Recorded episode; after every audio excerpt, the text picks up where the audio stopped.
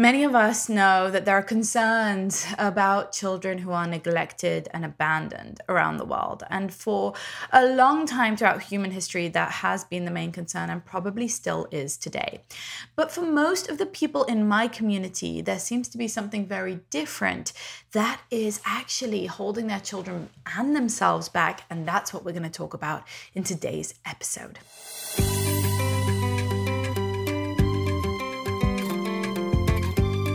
You're listening to The Parenting Junkie Show, the place to go to love parenting and to parent from love. I'm your host, Avital. Hi, welcome back to The Parenting Junkie Show. I am so thrilled you're tuning in to join me today. I know there are so many other things you could be doing, so thank you so much for choosing to spend some time with me here today. I hope you will find incredible value from this episode, and if you do, it would mean the world to me if you could just send it over to a friend. Word of mouth is the best way to spread the word around, and it can really help others when you do. And it, of course, means the world to me. So thank you. And thank you to everybody who leaves a review on iTunes, who follows me over on Instagram, on Pinterest, on YouTube, on Facebook, all the different social media platforms. We are so very grateful, and me and my team enjoy our relationships with each and every one of you really deeply on a day-to-day level. I know many of you are flies on the wall and not actually posting or commenting or liking or whatever, but I do want to call you to arms today to leave a review over on iTunes. If you feel so called, I know it takes a couple minutes, but it makes the world of difference, and it's one way that we get to interact with you. So today we're going to be talking about something that comes up all the time. You guys, this is maybe one of the most common things that I deal with in my coaching sessions. It's really crazy to me how intense this problem is and how underspoken about it is, right? It's really something that goes under the radar because it's really a first world problem in every kind of way. So most of us are aware of, the problems of underparenting, right? Things like neglect, abandonment, lack of attachment or of secure attachment at least. Parents who are really just not there, checked out for whatever reason, mental health, addictions, financial stresses, all the different reasons. And that is something that we so don't want for our children. And the trouble with pendulums is that sometimes when they swing from one direction, they swing too far in the other direction. And the truth is that the biggest problem that I often see with my clientele is overparenting. Overparenting is, a form of parenting that it has lots of different labels, and of course it's different for each person, but some people call it helicoptering, when you're constantly hovering over your child. Other people will refer to snow blowing, right, where you're kind of clearing the path for the child. For a lot of parents who learn about peaceful parenting and conscious parenting, it becomes about creating this kind of perfect, and it often falls into perfectionistic life for their kids, where no one talks to their child in a way that isn't, 100% conscious. And maybe their marriages suffer because their partners can't stand up to these high standards. And the parents themselves often feel incredibly anxious because they can't hire a babysitter. They can't trust grandma and grandpa. They themselves are really intensely throughout the day trying to craft and create this experience for their children where there's no discomfort. Often, overparenting comes along with permissiveness. Permissive parenting is characterized by being really supportive of kids.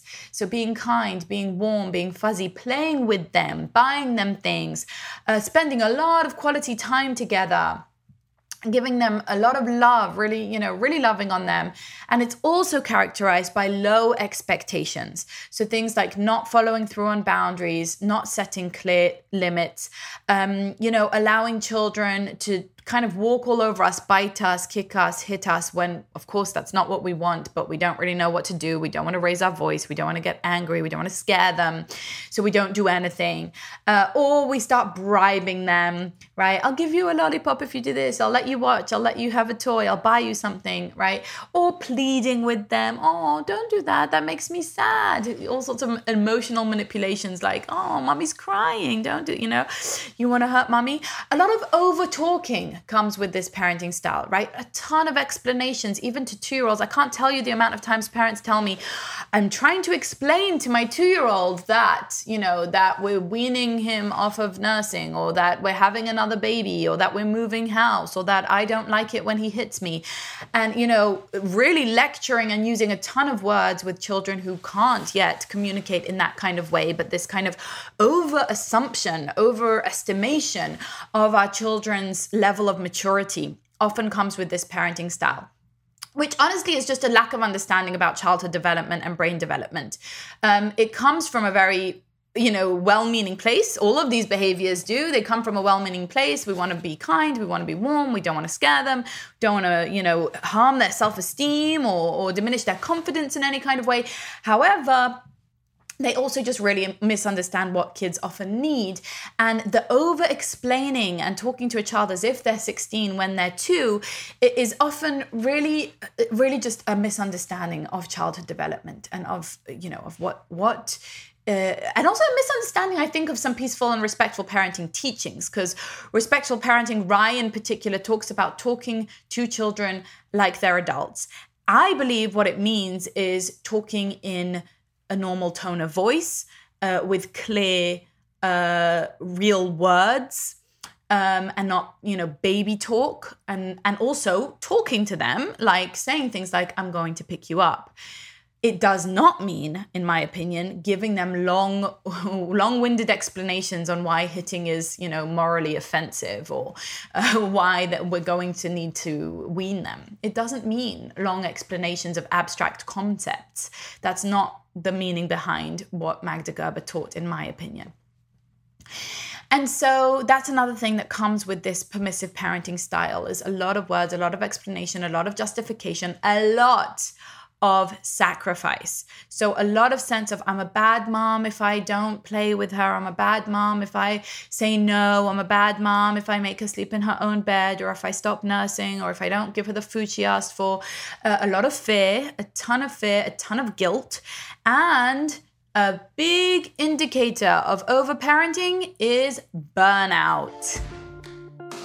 If you are feeling burnt out, the chances are that you are overparenting. And the chances are that you are permissive as well.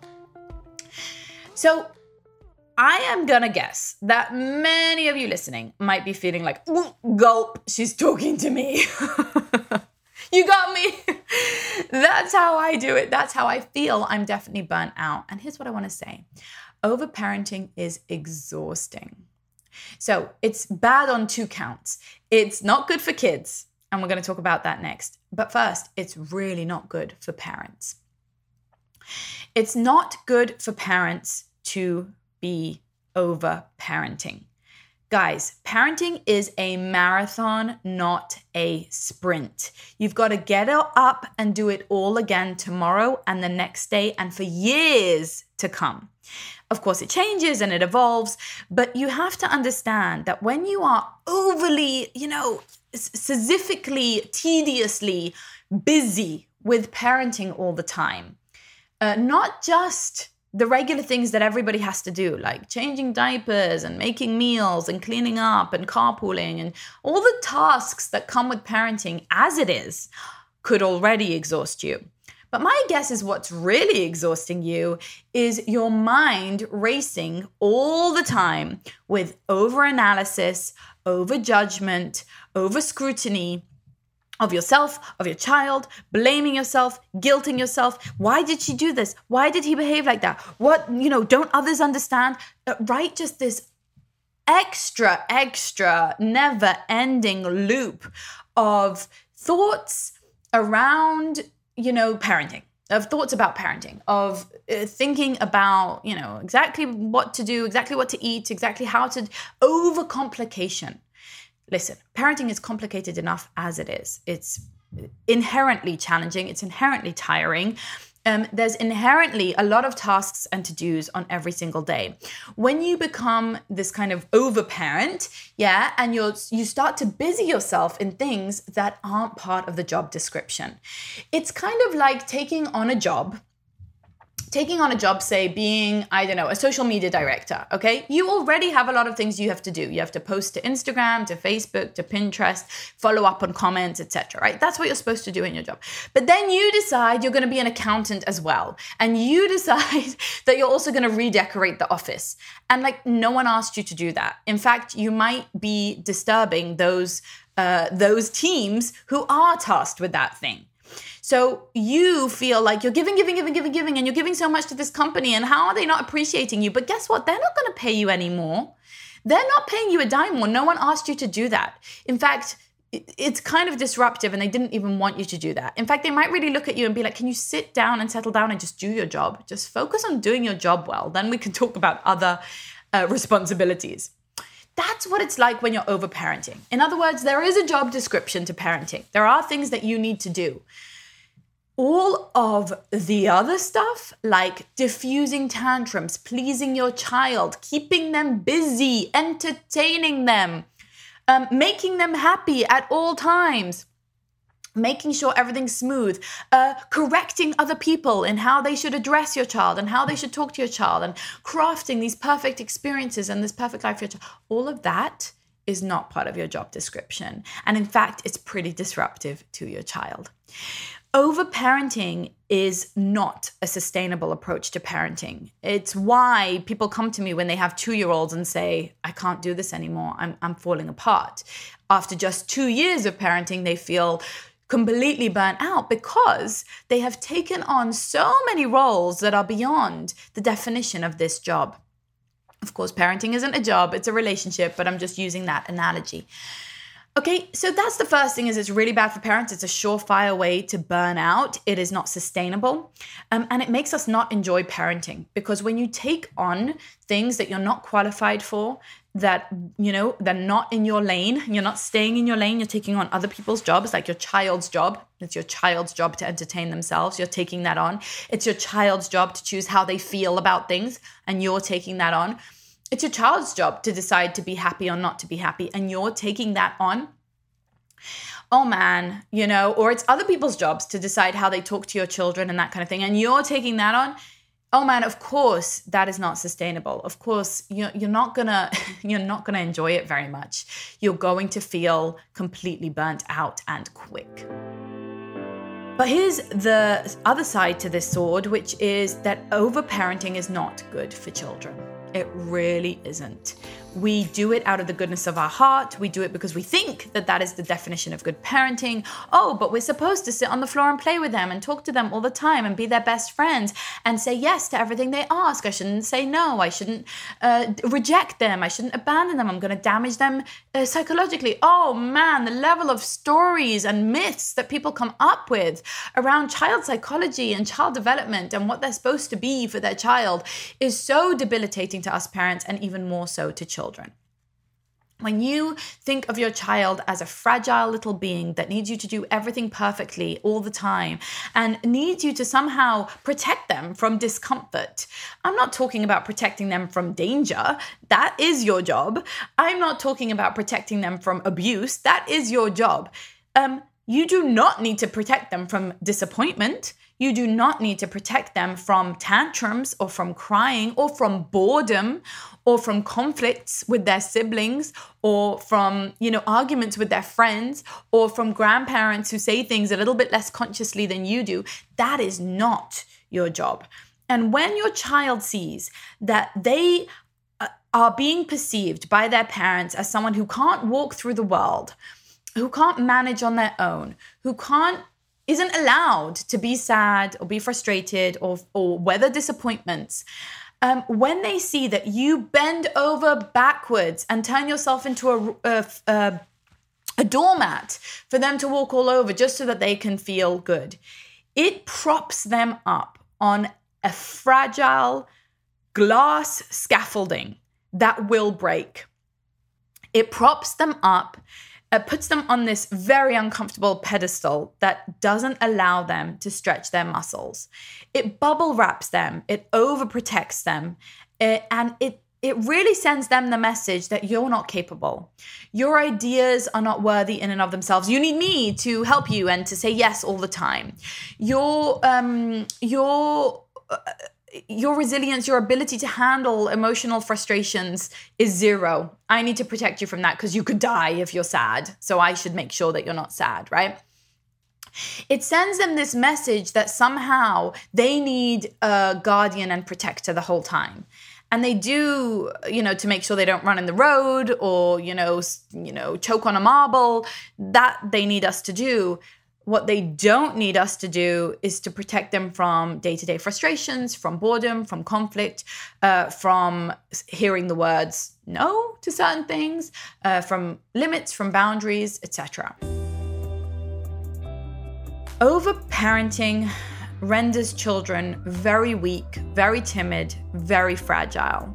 Instead of teaching them that they are anti-fragile, that they are strong, that they are resilient, that they can handle it, that good enough is good enough, that challenges are an opportunity to grow and get strong, not an opportunity to be weakened and traumatized somehow.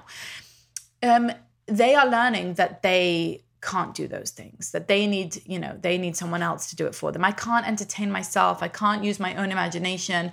I can't handle boredom. I can't handle rejection. I can't handle, not getting my most preferred preference right now, because look, the proof is that mommy shows me I can't handle it. Mommy bends over backwards and does, loops, jumps through loops to make sure that I don't have to experience that. So it really must be that bad. I really must be that weak that I can't handle those things. So overparenting is really not very good for children either. It doesn't let them spread their wings and fly. It doesn't let them step into independence. It doesn't let them develop their strengths and their muscles, both physically and emotionally. It makes them feel very small. It keeps them very small. It keeps them very dependent. And it just puts a ton of pressure on the entire family unit. The truth is that when we get involved in trying to keep our children happy, one mother I spoke to recently, and lots of love to you if you're listening, was telling me about how she spent her entire day diffusing tantrums. Her 2-year-old is always trying to tantrum and she's always trying to diffuse it and catch it. Okay, what did you want? You wanted the blue cup? Oh, you wanted different pants? Oh, you wanted us to go out now? You want to go on your bike? And she said it's so exhausting and she can't handle it. And at the end of the day, she blows up at her husband or at herself or at her child because she's so tired and resentful that she spent the whole day diffusing tantrums. And I said to her, why? Why are you diffusing tantrums? To what end? Why are you stopping him from expressing his feelings? Let's talk about this for a minute. First of all, sometimes the child is waiting to let their feelings out. The child needs to poop out those emotions. If a child was holding in diarrhea all day, would you be diffusing that and trying to stop them and being like, okay, I'll give you these pants. Okay, you can sit here. Just don't have diarrhea. Just don't do diarrhea. Or would you just sit them on the toilet and let them let it out? And then everyone feels better. If you're trying to stop a child from tantrum all day, you're literally trying to stop a child from, not literally, but you're figuratively trying to stop a child from going to the toilet when they need to. It's really not such a big deal. Everybody needs to do that sometimes, and maybe once a day or twice a day. It's just emotional digestion. Let them let it out. And often we parents are so, short-sighted that we think that the child is crying about the cup or about the sibling or about the toy. The child is just waiting for an opportunity to cry, to let out pent-up emotions. And then we step into over-analysis. Well, why do they have those feelings? Why is he angry? I do everything for him. He has the most amazing life. Oh my goodness, would you let it go? I mean, with love, you guys know I love you, but with love, would you let it go? We don't control everything. We don't know all the reasons kids feel the way they feel. It's normal. It's okay. I mean, why does someone have diarrhea? Okay, it happens. You get a tummy bug, you eat the wrong thing, whatever. Are we going to spend ages analyzing this, or are we just going to let it come out? And you know what? Tantrums aren't even diarrhea. They're just poop, okay? They're just regular day-to-day, healthy, normal expression of residue emotion that they don't need anymore. So why? Why are you spending the day diffusing that? Of course you're exhausted. And of course, by the way, it doesn't work. Because when you need to poop, eventually you need to poop. You're going to have some serious health issues if your mom never lets you poop. So why not just let them let it out? Why not just hold the no, no to the blue cup and just stay there until they finally get it out and they feel better afterwards? Why? Because when we're over-parenting, we take on roles that are not ours. We try to do things, we meddle where we shouldn't be meddling. You should not be meddling in trying to get your child to be happy. Children are allowed to be sad. They're allowed to be angry. They're allowed to get those feelings out. And when we just step out of the way and let it happen, nothing terrible happens. Everybody feels better afterwards. It's just healthy. We also meddle in trying to entertain our children. And we think that, oh, if I said no to playing, for example, that somehow I'm damaging my child. I don't know where we got this notion that we have to play with our kids. I don't think it's true. I think you should play with your kids when one condition occurs, when you want to. When you want to play with your kids, when you have mojo for it, when you're going to do it with enthusiasm, with a whole heart, when you're going to really show up and you're going to be childlike yourself and get into the game, fine. Do it. Or when you at least have the feeling of, I just want to be like a play therapist, like just sitting there and observing and holding space and having special time and really connecting. Great, go for it. Don't do it because of tyranny. Don't do it because of demands. Your child does not need you to play with them. And in fact, when adults play with children, we're often very disruptive to their imagination. We start telling them, no, that's not the red one, that's the blue one. That doesn't go here. Should we put that here? How about I'm the princess and you're the king, right? We start to inflict upon them our ideas, our perceptions, our stories, our teachings.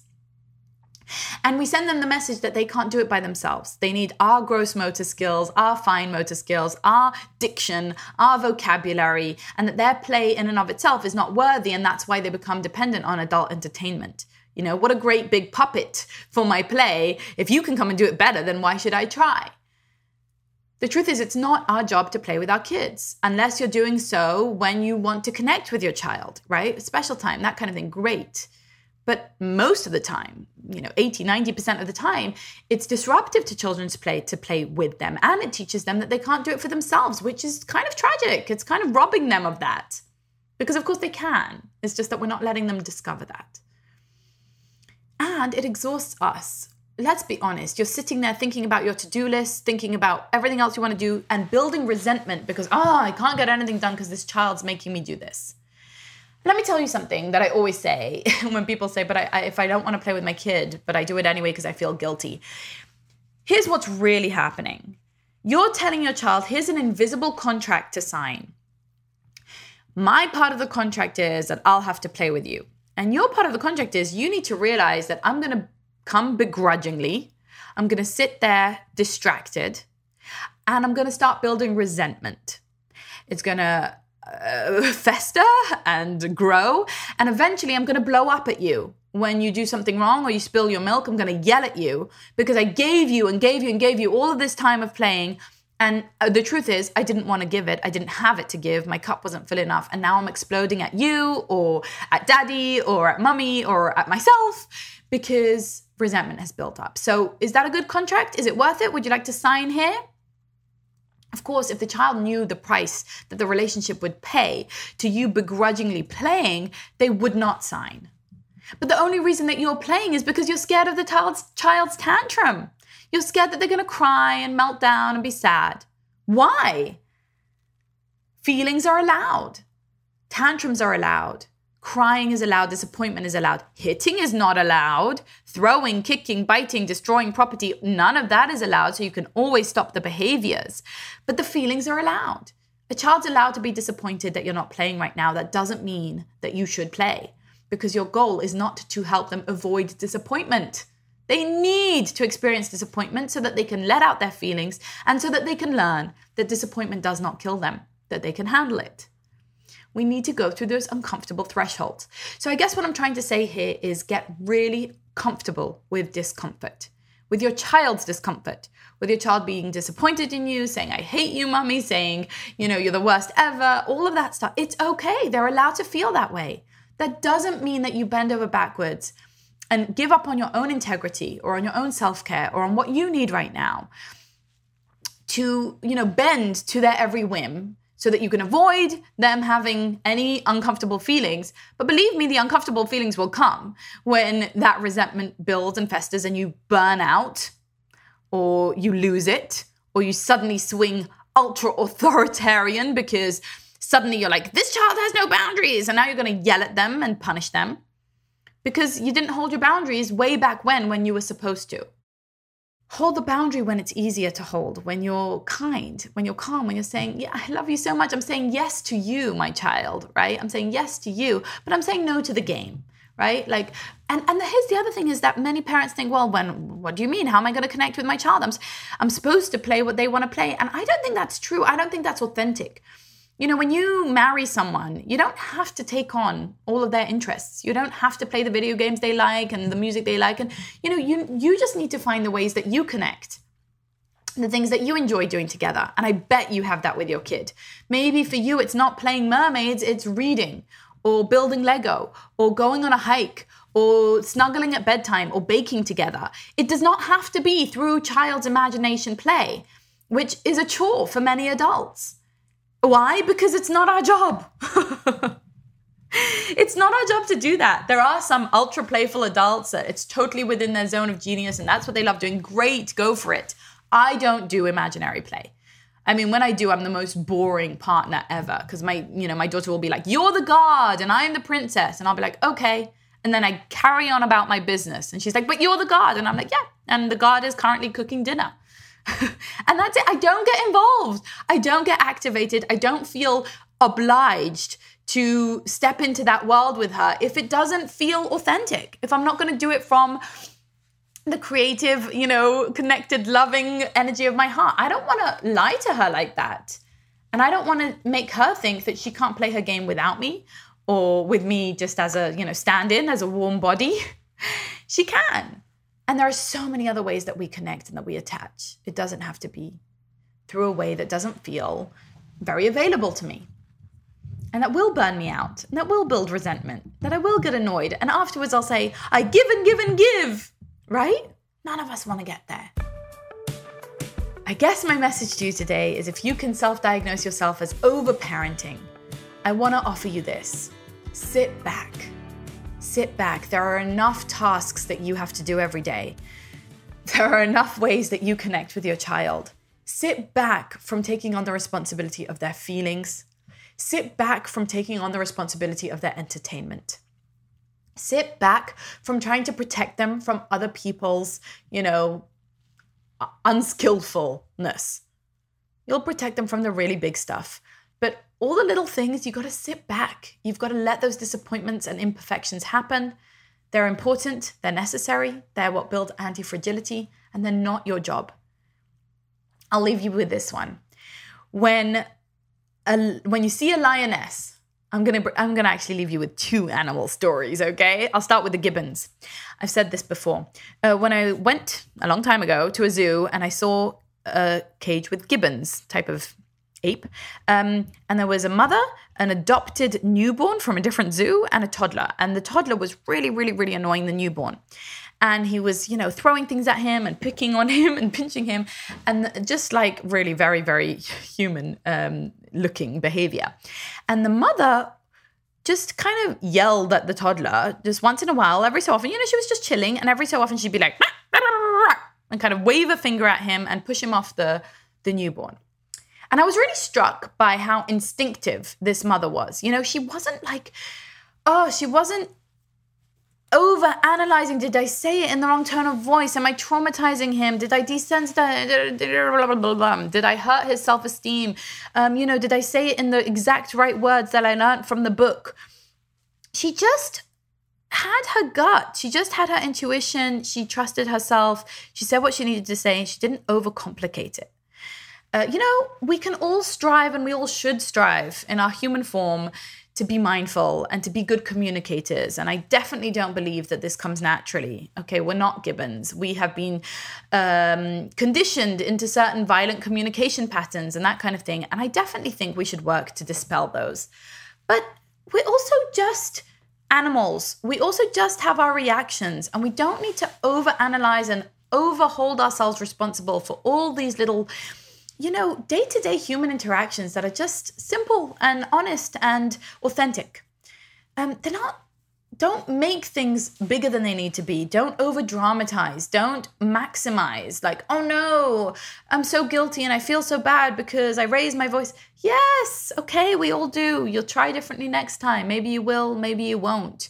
You know, take it from a gibbon who just responds and isn't so taken up with how she responds. You know, and this is coming from someone who reads, you know, hundreds of parenting books and cares deeply about my communication style. I think you need to detach from the part of you that is really working on growth and the part of you that's a humanoid and is going to make those mistakes, and just accept that that's part of the journey. Don't beat yourself up around that. It's just not helpful and it's unrealistic. The second thing is the lioness. And I've said this recently, but when you imagine a lioness and her cubs, and the cubs are roughhousing and, you know, gnawing at each other and biting and clawing and rolling all around and making complete havoc, what is the lioness doing? That's right, my friends. The lioness is rolling back and lying in the sun and, you know, sunbathing. And I want us to embody a little bit of that energy. All of us overparents, overparenting parents, lie back and sunbathe a little bit. Let those things go a little bit, yeah? We've got to sit back on our thrones, sit back on our seats, sit back in our centered, grounded places where we're not so overly, specifically, tediously busy with minutia, with little day-to-day normal developmental things that happen and that pass and that just are. And you don't need to analyze them, excuse them, mold them, shape them, you know, change them. You just need to let them be. You need to lie back. You need to preserve your energy, because for the big things, you're going to show up. And for the day-to-day tasks, you're going to show up. You do not need to show up to all of those things that you've taken on, but that quite frankly, aren't your job. Thanks for listening to The Parenting Junkie Show. If this was helpful for you, I would be so appreciative if you would subscribe, rate, and review the podcast. Subscribing to the show means you'll get the bonus episodes that I only deliver here. And when you rate and review the show, it helps other parents find it. I'll be shouting out some of my favorite reviews in upcoming episodes and would love to spotlight you. And remember, keep on loving parenting and parenting from love. Namaste.